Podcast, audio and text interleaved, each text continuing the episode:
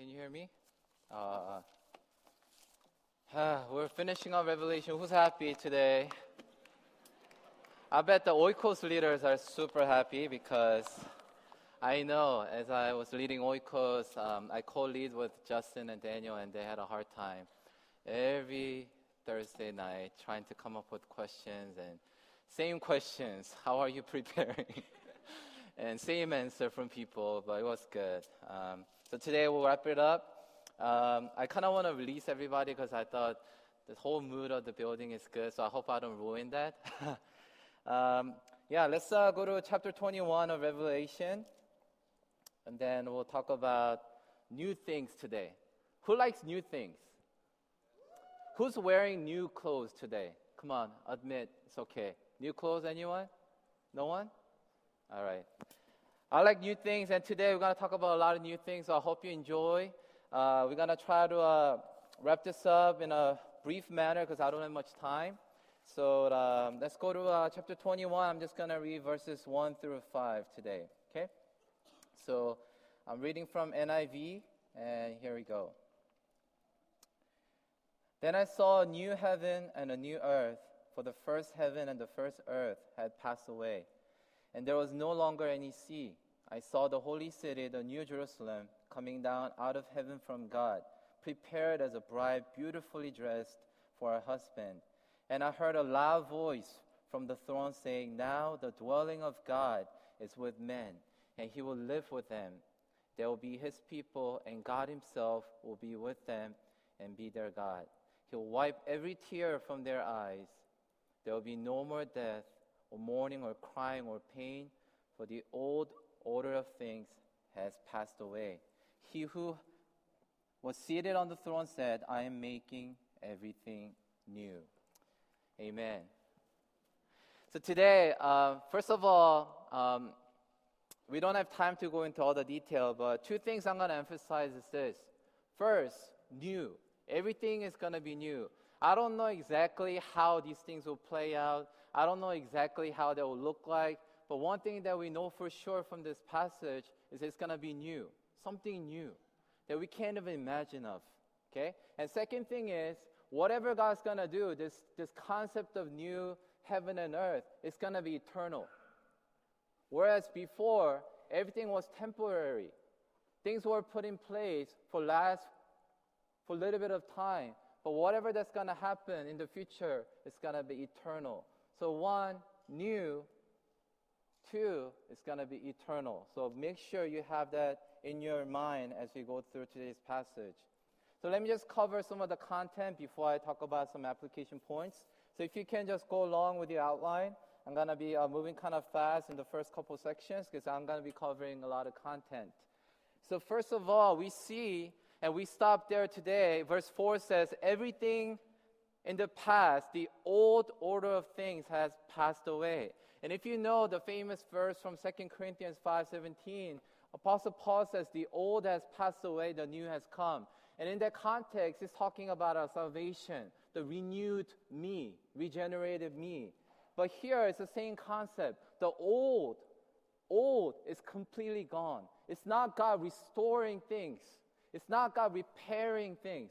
We're talking about brand new.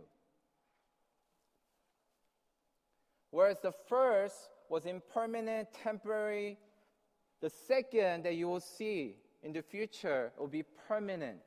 And like I said, eternal, enduring. And there is a qualitative distinction between that. I hope we can see that in this chapter. You know, uh, there's a chart that I found. This is not something that I drew up, but there was a chart in the, one of the commentaries that I looked at, and they compare the first creation, as you know, by the way, we're going to cover Gen- uh, Genesis after Revelation series over. You know, it covers, it compares the first creation story versus the new heaven and the new earth that's about to come. And let me just point out a couple of things. Okay? Genesis 1 1, in the beginning, God created the heavens and the earth. Today we saw Revelation chapter 21, verse 1. I saw a new heaven and a new earth says chapter 2 verse 17 of genesis in the day that you eat eat of it you shall surely die talking about the what the fruit, tree of life. Here in chapter 21, verse 4, it says, There shall be no more death. And chapter 3 of Genesis talks about how Satan appears as a deceiver of mankind. And here we saw even chapter 20, we didn't read that today, but we see that Satan disappears forever. Can you imagine what that will be like? Can you just imagine what that will be like? No sin, no influence of Satan, what that world will be like?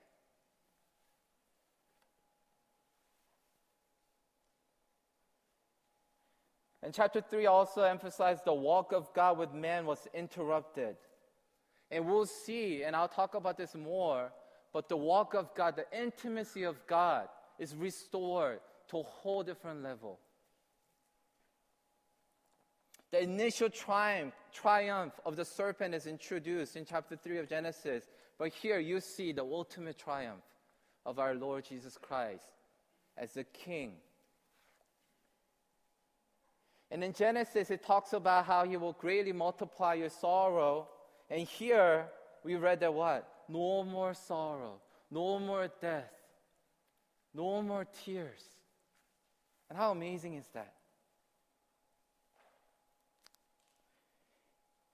And we saw in Genesis chapter 3 that people, Adam and Eve, they were driven away from God's presence. Whereas here, Bible says in chapter 22, they will see God's face, face to face. And we're talking about brand new world, brand new creation. I don't know exactly. I mean, there's a description in this chapter talks about all the amazing things, but I don't think that in itself describes how amazing it's going to be when we get to that heaven that we always talk about. So the more I looked into the passage today, I had to sit down and kind of repent that I didn't have the longing for heaven. You know, there was a question that was thrown out at our staff chapel this week, and Pastor Jason said, Do you long? Do you long for the coming of Christ? And I said, and those staff who were there, you remember, I said yes and no.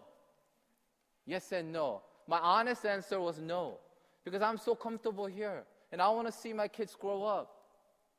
I want to do a lot of things. And maybe I'm not quite ready.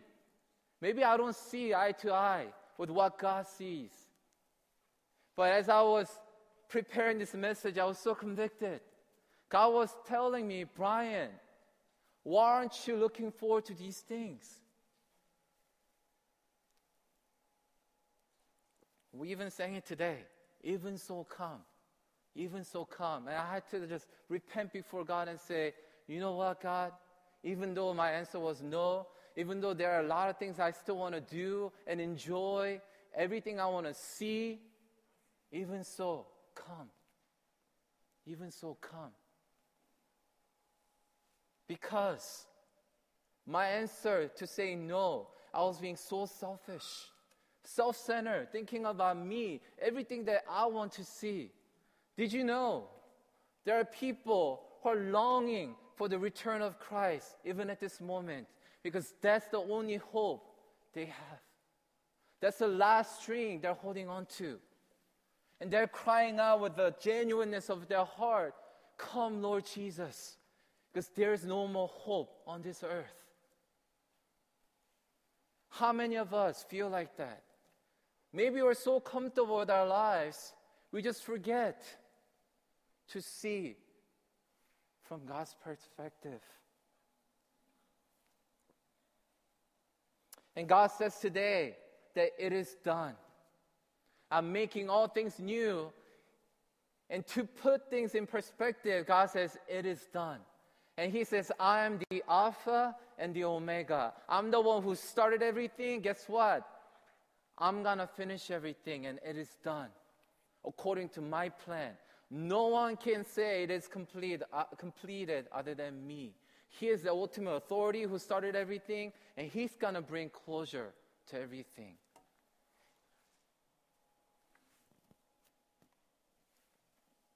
And then we see here A lot of Bible verses in the past, Old Testament and New Testament, talks about this new heaven and new earth. And I'll just read you the reference that I put in your bulletin, Isaiah chapter 65, verses 17 and 18, to make a point that everything that's about to happen is not a random thing that God just had to come up with last minute. It was all planned all along. It's a fulfillment of God's promise which is shown throughout the scripture, and it proves that God is faithful and true. How many times do you see God introducing Himself, describing Himself as the faithful one, the true one? Only God can say that about Himself because we are not like that. So, here in Isaiah chapter 65, He says, See, I will create new heavens and a new earth the former things will not be remembered, nor will they come to mind, but be glad and rejoice forever in what I will create. See the, the eternity in perspective. He says, This thing that I'm about to create is going to last for eternity. It'll be new and eternal. Don't forget that.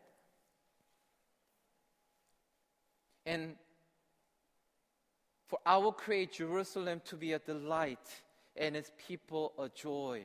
And 2 Peter chapter 3 talks about this, verse 13. In keeping with his promise, we're looking forward to a new heaven and a new earth. So God is a God who keeps his promise. And everything that's taking place is fulfillment of the prophecy, a promise of God. And you probably read this if you're following the M'Cheyne reading in chapter 24, Matthew. God, Jesus says, The heaven and earth will pass away, but my will never will pass away. That's why we can say, Jesus, you're the true hope. You are the faithful one. You're the only true God. And again, number four, it talks about new relationship. We're talking about the complete union of God and His people. We're talking about this glorified community of believers. I mean, we talked, Frank shared all out about community, how he loves our church. I mean, if he enjoys this, he should look forward to this new, new, complete community, glorified community that's about to take place in the future. It's going to be amazing. Joy and delight you don't have to squeeze it out, it'll just naturally be there. And then absence of evil. How amazing is that? I can't even fathom what the life will be like without evil. Can you imagine that? We can't. Because the moment we're born, we're born into a society and the world where evil exists and has so much power and influence. But we're going to be in a place where there will be no evil, no influence of Satan. Wow.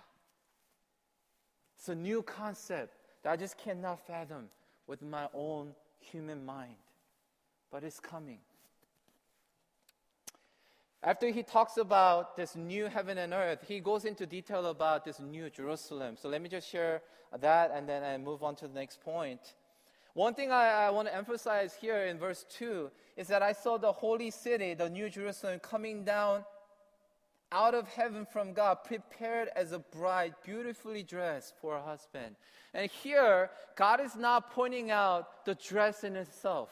He's not pointing out the external beauty. He's talking about the internal beauty, the holiness of the bride.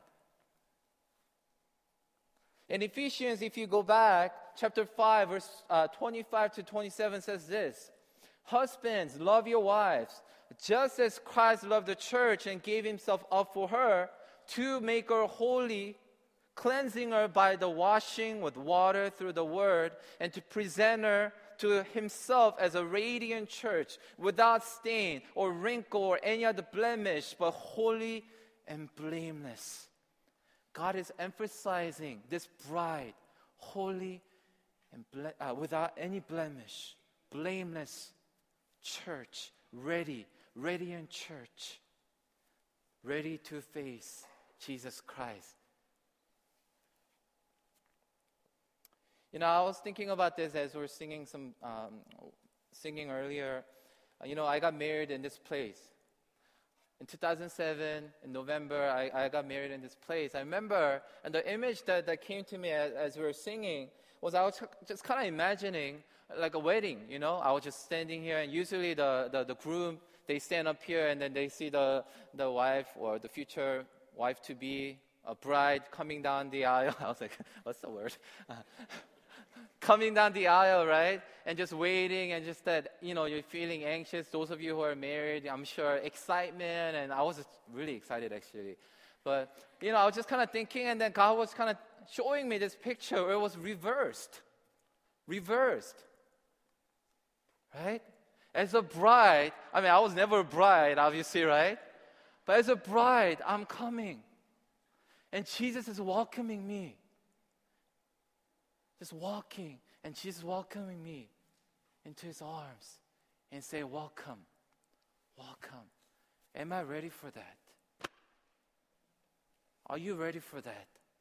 Are you ready for that day of the wedding ceremony where you will be presented as a bride, where we will be presented as a church?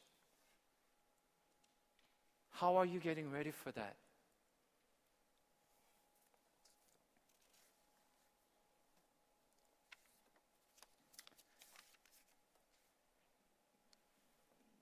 You know, the old Jerusalem, see, this new Jerusalem that's about to be built or created is different from the Jerusalem where old Jerusalem was so corrupted.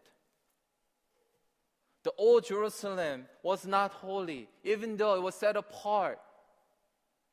They were not living up to the standard. But this new Jerusalem, they're described as the holy, blameless. There's a permanent quality of inner quality of holiness in this city. And I think that's so amazing. And I don't know if you remember back in chapter 17 and 18, I remember clearly Pastor Jason talked about the Babylon, right? Remember he said it's a personification of the devil and Satan, how we're living under the power of the Babylon and the, deception of the Babylon. Everything looks so great. There's power, miracles happening everywhere, right? But then it's under the power and the influence of the evil. And that's the evil world we're living in. But there's a comparison here by the way this bride is being introduced. It's the same manner. The angel is coming, showing this, uh, uh, showing to John, and there's a comparison here between the Babylon and the bride, where the Babylon looked great from outside, Externally, it was an amazing city with power and miracles happening everywhere. But here, bright, the inner quality, such comparison. Where the Babylon, the woman was described as the great prostitute. You see here, the bride is totally so, sold on the groom, Jesus Christ, with her love for him. Number three, you'll see here, we don't have time to read all this, but if you read from verse 11 through the rest of the chapter, you see the description of this new Jerusalem. It's amazing. Pearls and jewels everywhere, it's shining with gold. But the point here that we need to understand is the full display of God's beauty and splendor. Don't get so caught up in the description of the city itself what we need to focus on that we talked about from the beginning is the beauty of God that's being displayed in the city that God creates. Does it make sense? We need to focus on the beauty and the splendor and the glory of God that's being reflected in the creation that God is creating.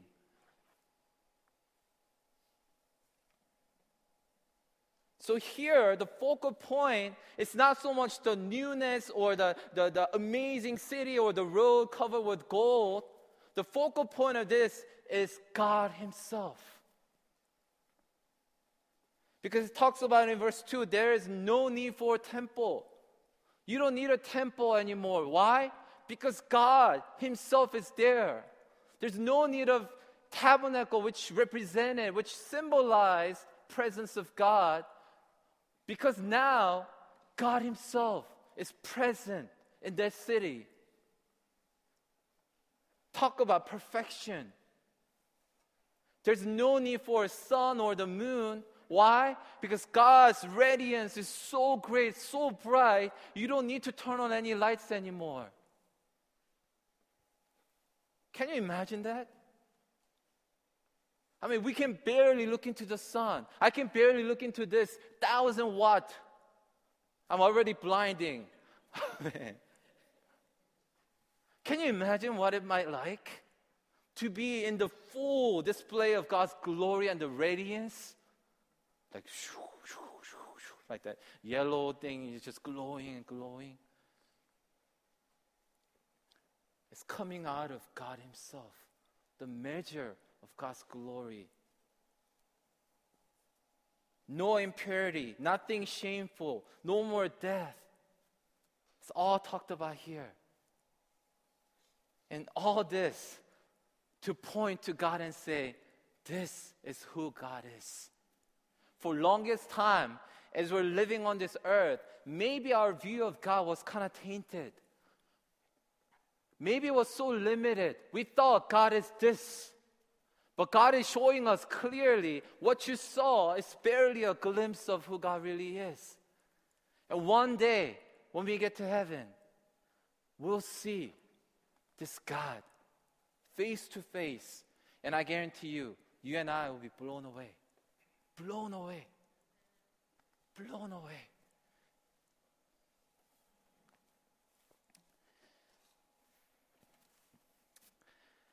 You know, as we um, read through this uh, passage, one thing that I see clear is that there is blessing and privilege. Yes, last time Pastor Jason talked about the judgment for the wickedness, for the wicked people. But there's definitely blessing and privilege mentioned here. Verse 7 He who overcomes will inherit all this. He who overcomes will inherit all this. This is a promise of God. And I told you even today that God's promise is what? Faithful and true. So when He says you will inherit all this, you will inherit all this. But who is it for? It's for the overcomer. And some versions say the victorious. Guess, imagine what this word will mean to people, to the churches who are being persecuted right now. Can you imagine that? Put yourself. I know we can't really do that because we have, maybe, maybe you have. But just imagine you're going through intense suffering and persecution, and you read a verse like this. What an encouragement it is that Jesus tells you for the overcomers, as you endure, guess what? You will inherit all this. Just wait. I'm coming soon coming soon.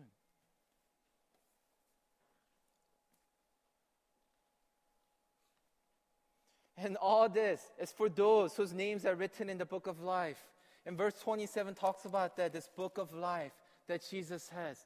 If your names are written in that book, you get to enjoy all these things.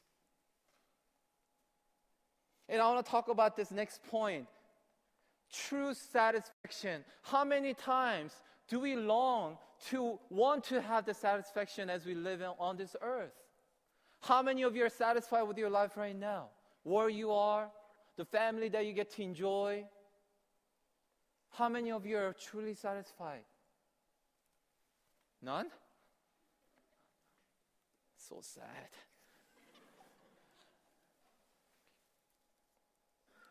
Jesus says this If you're thirsty, come. Jesus says, if you're thirsty, come. And it looks clear to me, it's very clear to me that all of us were thirsty. And Jesus is saying, Come, let me give you this water. He says, Thirsty will be quenched by this water of life. You know how it feels like when you're so thirsty. Actually, I'm very thirsty right now.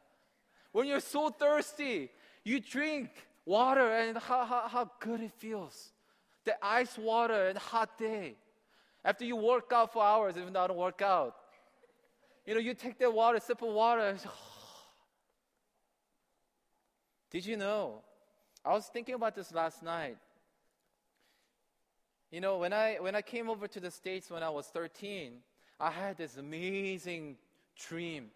You know what dream that I had when I when I came over? Thing, things that I look forward to, unlimited Slurpee. I mean, I was 13, okay? I mean, I, I didn't want like a million dollars.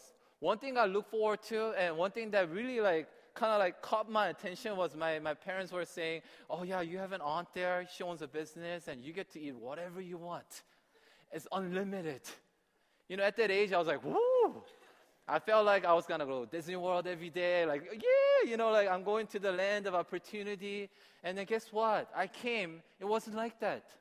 I remember clearly visiting my aunt's store, and I walked in, and she, she led me to the refrigerator full of you know bottled drinks, and she said, "What do you want?" Guess what I picked out? Bottle of milk. I remember the feeling of, of not being satisfied. And how often do we feel like that living on this earth? We feel like something's gonna satisfy us. We feel like something can quench our thirst, but we find out that's not the case. You feel like after you have a family, you'll be totally satisfied. You feel like after you achieve success, after you go up to the ladder to the next position, you feel like you're to be so satisfied. You feel like after you graduate and get the degree, you're to be completely satisfied. Guess what? I guarantee you will not be satisfied. I'm sorry to break out that news to you. I'm sorry, Timothy, even if you get into the college, guess what? You might be happy for one day, but it's not eternal joy. See, there's a difference the things that we can enjoy is very temporary versus what God says here. Everything is eternal. When God says, if you're thirsty, come, I'll give you water of life, He's talking about eternal, eternal joy that springs up. And do you want that? The question is, do you want that? And if we know that, you cannot stay still. Because there are so many people in our world who are longing for the satisfaction. And it's our job to share that, look, we will not be able to find that here, but I know a guy. I know a guy who can provide that. Isn't that what we see at the well? And I shared uh, this at, uh, with uh, Timothy at the retreat. What, how did the lady, how did the woman respond to Jesus? Immediately she says, I want that water. I want that water. There are still a lot of people in our world who are thirsting after this water. And we have the water. We know the source. Why don't we share it?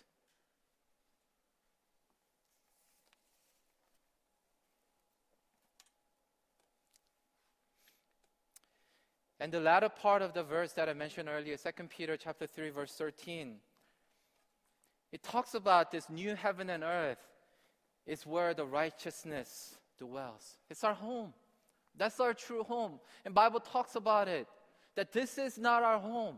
Our home is waiting for us. Stop investing so much time and energy and effort into making this home great. Start investing for your home in heaven.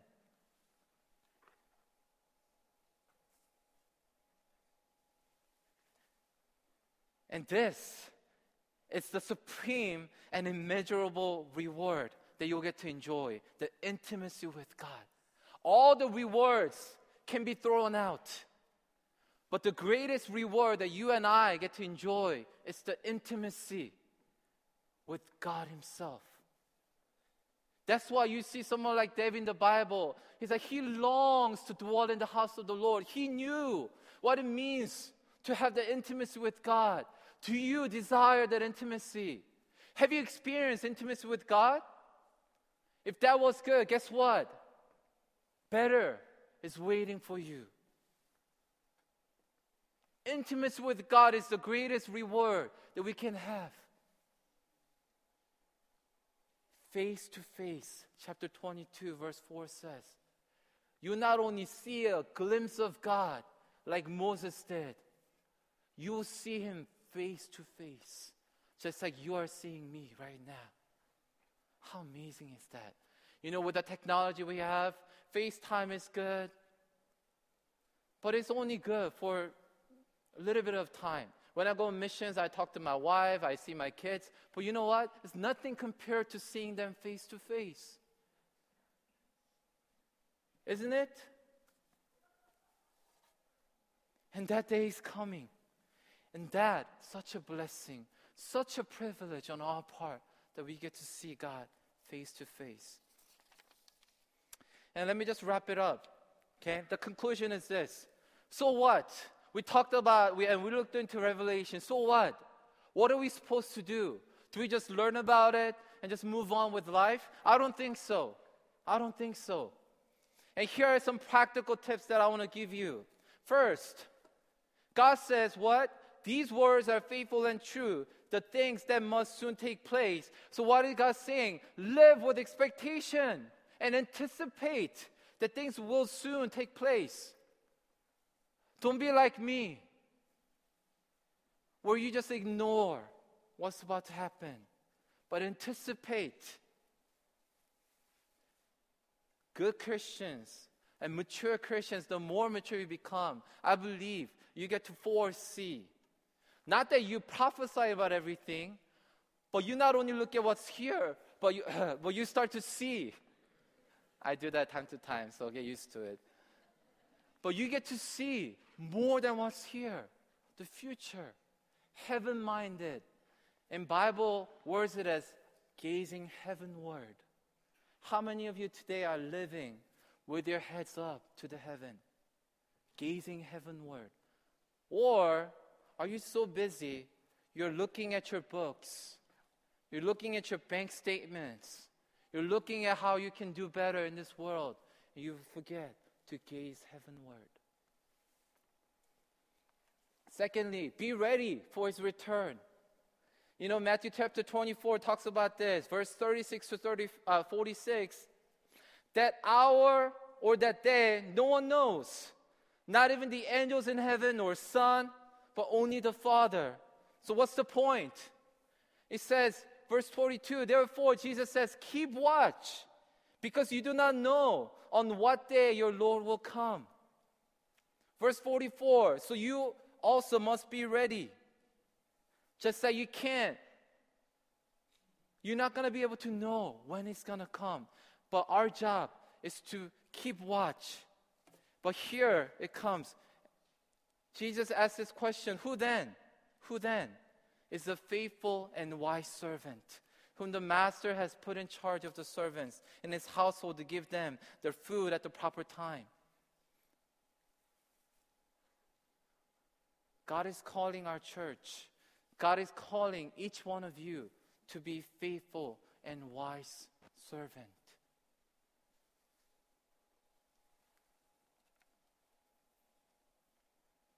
Be ready and get people ready.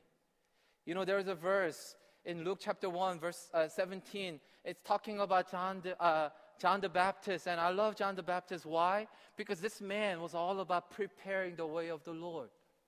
And in a way, as we get ready for that day, as we get ready to face Jesus, we need to do that. We need to point our fingers to the way of the Lord. But a lot of times, we're so busy pointing fingers to ourselves. Look at me, how great I am.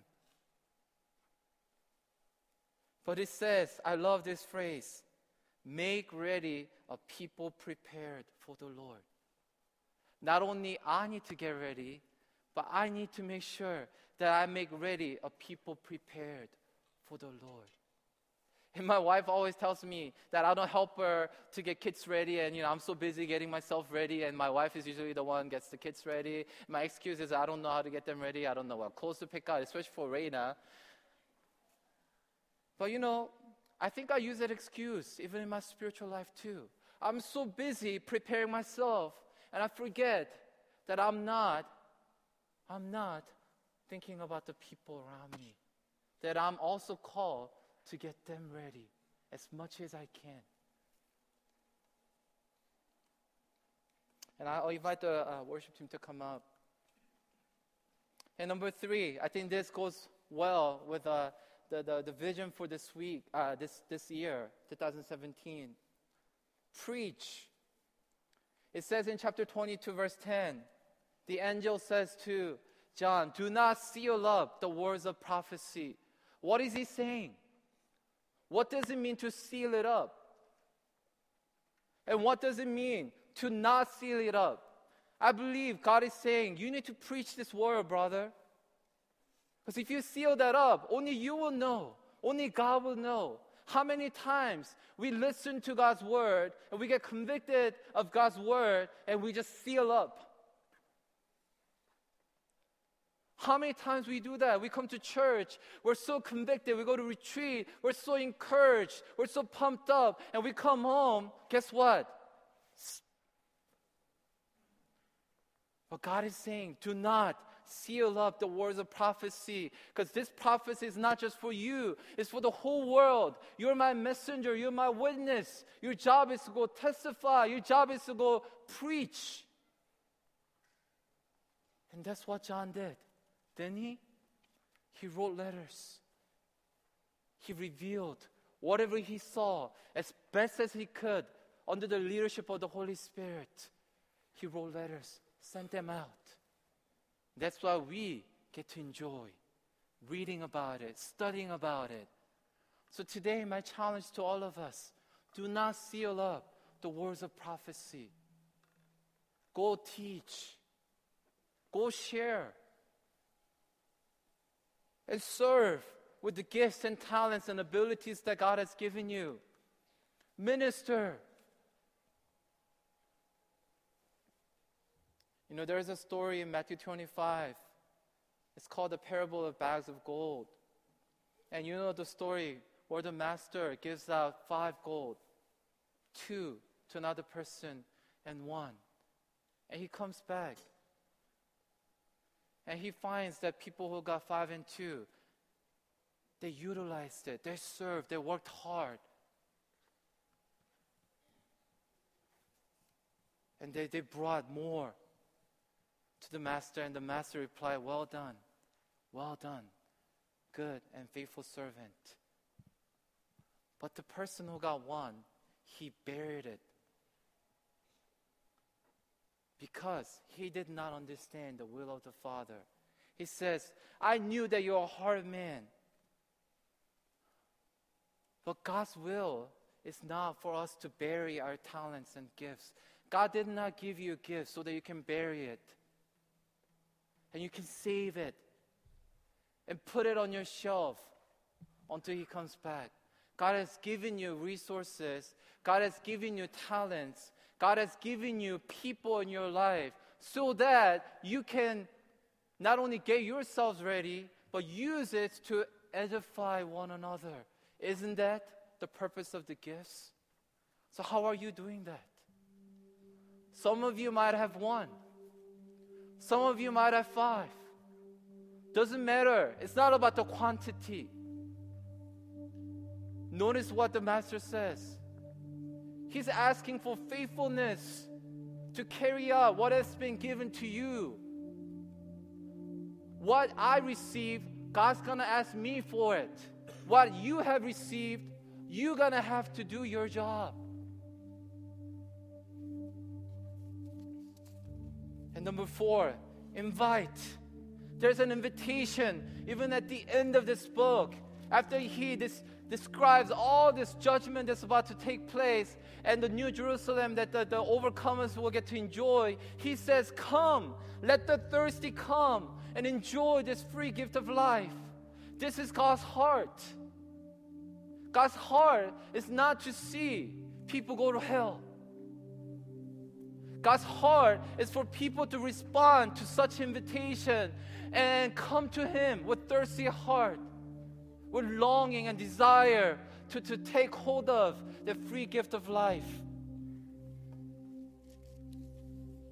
Verse 17 of chapter 22 says this The Spirit and the bride say, Come. Let him who hears say, Come. Whoever is thirsty, let him come. And whoever wishes, Let him take the free gift of water of life. God is inviting. God is still inviting. There's still time.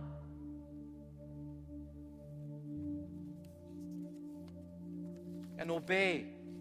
And this is an encouragement, not to say just obey. You better better obey, otherwise I'm gonna judge you. No, this is obedience in sense of encouragement. And in chapter uh, 22, verse 7, he says, I'm coming soon. So therefore, keep the words of prophecy. I'm coming soon. And I told you before, as you're going through life of a, a, a of Christian, things will get tough, especially everything that we covered. Persecution and everything that we talked about is inevitable. It's about to come. But he says, continue to keep the words of prophecy because I'm coming soon. Continue to obey. It's an encouragement from God. Keep on keeping on because I'm coming soon. If you have kids, you'll probably know. You know, my kids ask for daddy, daddy. You know, they sometimes they need help with things. They call me out, and you know, I'm like, I'll be there soon. And they're like, Are you coming? Are you coming? And I'm like, Oh, I'm there. I'm coming. You know, I'm like screaming from like basement, and when they're like upstairs. And when they hear that I'm coming right now, they can wait a little longer. It helps you to feel like you can wait a little longer. And Jesus is saying, keep on keeping on. Those of you who want to give up, those of you who want to just let everything go, Jesus is saying to you, keep on keeping on because I'm coming soon. Coming soon. Worship, you know, it's so amazing because it's kind of like going back to the chapter 1. Remember when John first encountered this angel and that he falls down flat on the ground and he bows down before the true image revelation of Jesus Christ? So, what are we supposed to do as we wrap up this revelation? God is calling us to worship. What are we gonna do? We, we learn of this revelation of Jesus Christ as Jesus and his plans and his words was revealed. How are you gonna respond? Bible says, worship him. Worship him. And lastly, Jesus says in verse 12 of chapter 22 that he will repay according to what each person has done. And this could be reward, and on the flip side, it will be consequence. But for us, let me just focus on the reward portion and we'll wrap it up here. Let me tell you this earthly reward has no eternal value. And you probably know this verse well. What good is it for man to gain the whole world and forfeit his soul? Don't you love it? Not even losing it, but forfeiting. We're choosing to let it go. Live for the heavenly reward. And I'll just close with the words of Apostle Paul. In Philippians chapter 3, he says, I press on to take hold of that for which Jesus took hold of me. And he says, Brothers and sisters, I do not consider myself yet to have taken hold of it. But one thing I do, forgetting what is behind and straining toward what is ahead. And I press on toward the goal to win the prize for which God has called me heavenward in Christ Jesus. And he says, Therefore, my dear brothers and sisters, in 1 Corinthians chapter 15, stand firm, let nothing move you, always give yourself fully to the work of the Lord because everything that you do, your labor is not in vain. And let me leave you that encouragement. Everything that you do today, everything that you do tomorrow, to get yourselves ready, to get everybody ready around you, is not in vain. Pastors, teachers, oikos leaders, everything that you do, your ministry is not in vain. Every word that you speak, every encouragement that you share is not in vain. So stand firm. Let's all stand.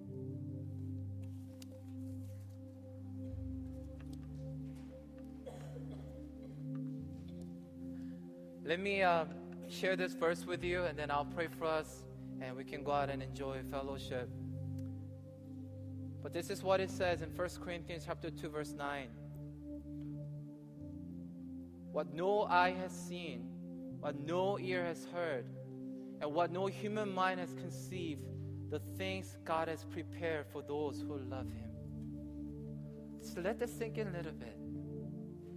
No eye has ever seen, no ear has ever heard, no human mind has ever conceived the amazing things, amazing things that God has prepared for you and I, for those who love Him. So let me ask you is it worth? Is it worthwhile to love Him? Is it worth following after God? Is it worth it? I believe so. That's why in the past, people will say things like, I have decided to follow Jesus, and no turning back. Even if they were walking on the nails and they were dealing with excruciating pain, they said, No turning back. Why? Because the joy that was set in front of them was so much greater than the pain that we're experiencing at that moment. And so, is it worth it? You bet. It's worth it. Trust me, it's worth it. So, today, I want to encourage you. As many of you go back to school, as many of you go back to the regular routine of your life, as many of you continue to think about what, what does God want me to do this year, guess what? Continue to keep up. Don't be discouraged. It's worth it. It's worth it. Let me pray for us. Jesus, we want to be the church ready for you, God, ready for your return. God, help us not to just say it. God, help us not to just sing it, God. But Lord, we want to live our lives like that with such conviction, God. With such clarity of your calling in our lives. God, we repent as a church that we're so focused on living for this life and that we have lost sight of the eternity. God, we repent that we have not lived out the calling that you have put in our lives, God, to preach and to share. So, Lord, we make a commitment today to follow after you. And we decide once again not to turn back to the world. God, we put our eyes, we set our eyes on you and we gaze heavenward. God, give us confidence.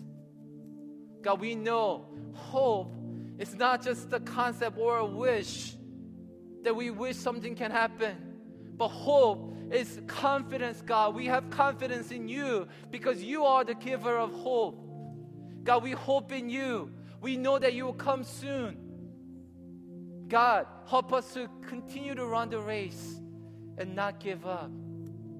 God, I especially bless Eugene and Frank that you continue to walk with them, God. What an amazing testimony, Lord God, they are to the rest of the church. Lord, I see ownership in their walk. Not just, God, in their faith, but they have ownership of this church through their testimony of verbal words and in the way that you live, Lord God. I see such ownership. And I'm so glad that such amazing brothers have become deacons of this church. And I pray that you lead them. You use them mightily, Lord God Use them to stir up the hearts of rest of the church, God. Give them passion. Jesus, we pray that this week that we'll live with clear calling in our minds, Lord God, regardless of what's going on in this world. As confusing it is, God. Everywhere. God, help us to set our eyes on you. Now the may, now the lo- love of Jesus Christ. And the amazing, unending grace of our Father. And the ever present fellowship and the intimacy and the working of the Holy Spirit be with us as we continue to live a life of honoring your name. So I bless the church. In Jesus' name, amen. Have a great